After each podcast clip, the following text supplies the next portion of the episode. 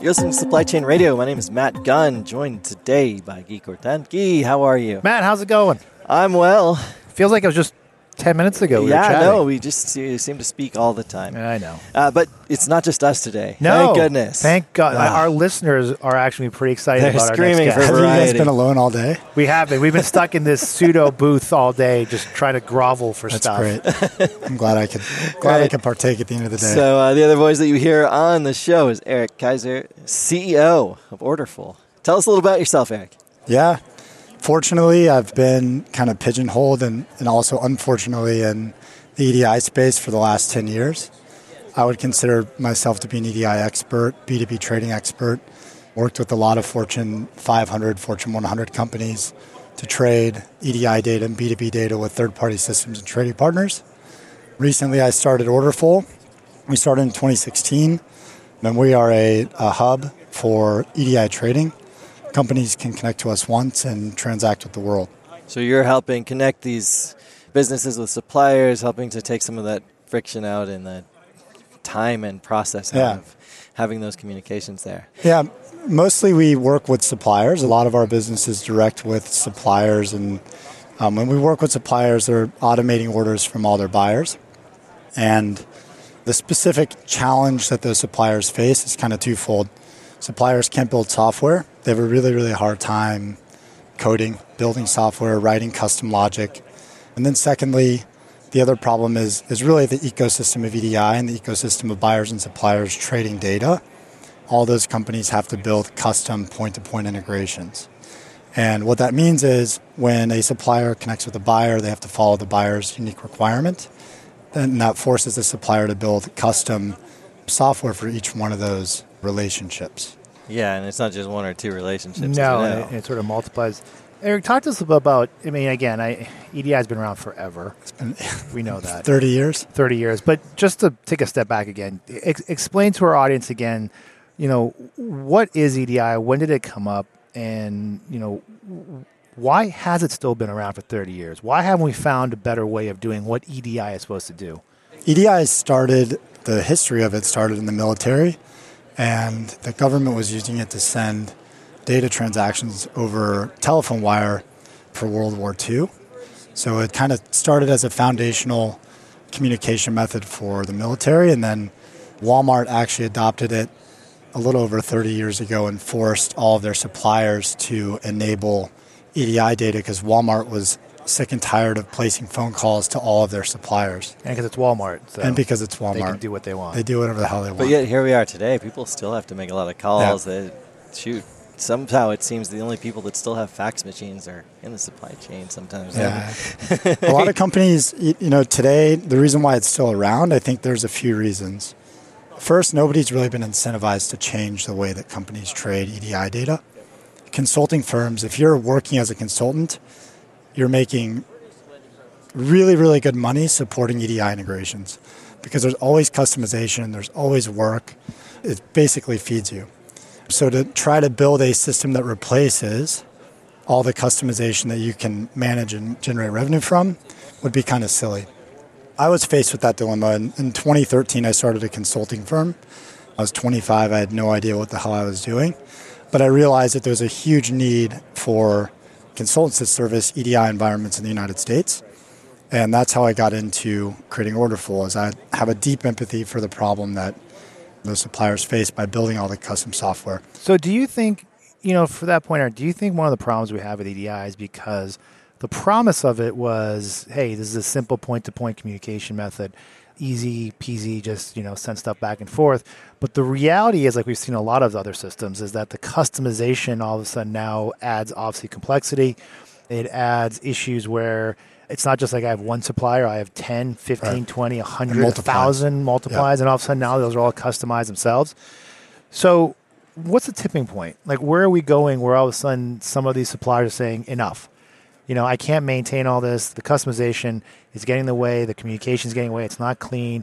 Are we at that tipping point? Are we have we passed it? Where do you see that? I think we're there. I think with modern technology like APIs and, and like the solution we have with Orderful, we can kind of create the change. I think that ability to modernize EDI wasn't there five years ago. So I think we're there.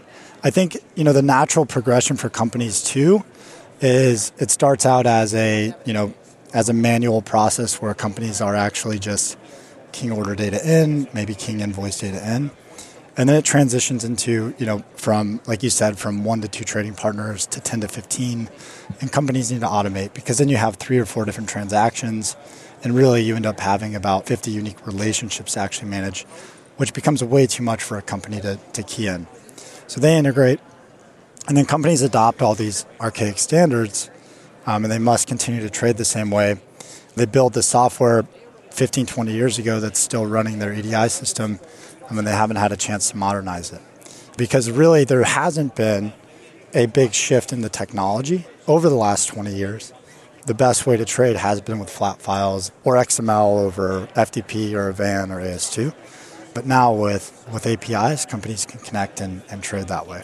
You know, we've heard the same thing with like uh, air traffic control, right? The systems are built on like COBOL software and the stuff's terrible and all this, but it's obviously impossible to take down air control systems and upgrade them, right? Because we know it takes for a long time. It doesn't matter. Even if it took five minutes, we can't turn off. You know, do you think it's the same thing with EDI, where where this stuff is so entrenched that these companies, these supply chains, can't say, "Hey, let's just stop for a second. Let's take the EDI out and let's put something else in." Is that too hard, or is there an opportunity for them to say, "Let's do a slow rollout and change some connectivities"? And so our customers aren't all big bang. Yeah, a lot of them do roll out EDI implementations, and we'll do groups of trading partners at a time or, or hit a specific vertical at a time, whether it's retail, transportation, or, or their 3PL, or their warehousing. But you know, now with the API, companies can actually connect once and not have to build a lot of different custom software. So I think as far as like what's the motivating factor for the change, like what's making these companies want to change, there's a few things when a company switches an ERP system or they switch a, a, system of record, they need to look at another EDI service. That's one. Another factor for change is, is personnel. You know, they have these 20 year old, 30 year old systems that are still in place, maybe running in COBOL or AS400, RPG, whatever it is, that are basically running the lifeblood of their business. And these systems can't be supported by modern technology. It can't be supported by modern employees, and they're losing these people because they're retiring. Right, because it's sustainable, and really the people that are now coming into the workforce to take them back two or three generations of software just seems so backwards, right? Uh, at a certain point, it's evolve or die. Does EDI at one point die? What's your vision for what comes next? Yeah, so where where we're at is where we know that we can't make a big shift. We know that we can't like make the whole world change overnight. But the way we're approaching it is we have all of our API and our, our web app and our documentation's all self-service. So we're the only self-service EDI provider on the internet where you can come find orderful docs, find our pricing, log into the website, start trading, and connect and, and actually send and receive X12 data with third parties. That's what's unique about us. Kind of the big picture, the vision is if we can get both sides of the supply chain, the suppliers and the buyers to connect to our API, and we can incentivize them to do that for lower cost, for uh, real time data, for real time validation. A lot of benefits actually transact through a hub. I mean, if we can get both sides, then we can eliminate the need for companies to trade these physical X12 files. I don't want to go away from the business of it, and uh, just curious because you're obviously not your typical supply chain professional. I mean, you're pretty young for the audience that we tend to work with a lot of times. And there's so many interesting software places to come from, right? You feel old. Oh, I know, right? but why this? Why this particular challenge? What was it about this that got you really engaged in, into the yeah, man. Every, supply chain? Every company in the world that has a supply chain has this problem. And solving the problem with custom code and actually being on site, working with these customers, realizing the pain they feel and, and see – was incredibly motivating to, to change it, to actually write something different, to create a change, to, to make a difference. I think that this is, you know, this is something that, that can actually change the way that these companies operate. One more question for me, Erik. You know, you, you talk about some of the industries you're looking at.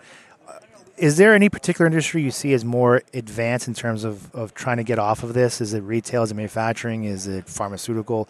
Or are they all sort of lumped together? They're all, it depends on who within that industry. Yeah, I think I mean everybody's everybody wants to trade. I don't think anybody wants to get off of EDI, quote unquote, but people want to do it better. because you have all this archaic software on premise that you have to manage. So whether it's healthcare, supply chain like retail, food and beverage, insurance, all those industries want a better way to trade data. I think every company in the world is looking for better ways to manage their data, to, to run analytics, to run insights, to get information from their supply chain data. EDI actually is a very rich source of information, and a lot of companies don't leverage it for reporting or analytics or decision making. So I think a lot of companies now are looking at ways to use it for, for supply chain efficiencies. You know, everybody has to compete with the Amazon the world who's forcing two-day delivery and, and immediate feedback. EDI and, and electronic trading is, is certainly a way to do that.